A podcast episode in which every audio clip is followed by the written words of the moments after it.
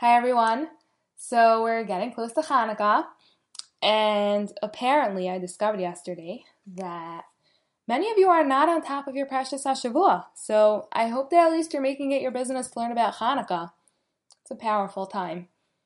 In any case, at least today you're gonna get lucky because I already did the work for you. So you just get to sit back and relax and hear a great Torah that you could really apply to your present lives. I stress the word present for a reason. I mean like current, by the way, not like the gift type of present. Anyways, so yeah, there's a famous question that you've been hearing since you're like five, and it goes like this Why do we celebrate Hanukkah for eight days if the miracle of the oil is only for seven days? Because there was sufficient oil for one day. I'm sure you've heard many answers. I think someone even put out a sefer with over a hundred answers to this question. But today I actually came across a new answer that was a real eye opener for me from Sefer HaToda'ah, the Book of Our Heritage by Rebbe Kitov. He says like this The very fact that the Jews did not despair of lighting the menorah on the first day, knowing that they had no oil for the next day, and therefore wouldn't be able to fulfill the Torah's commandment to light a ner tamid, a continuous lamp, is in itself a great miracle. And this is the miracle which enables the Jewish people to keep going through all generations and every galus.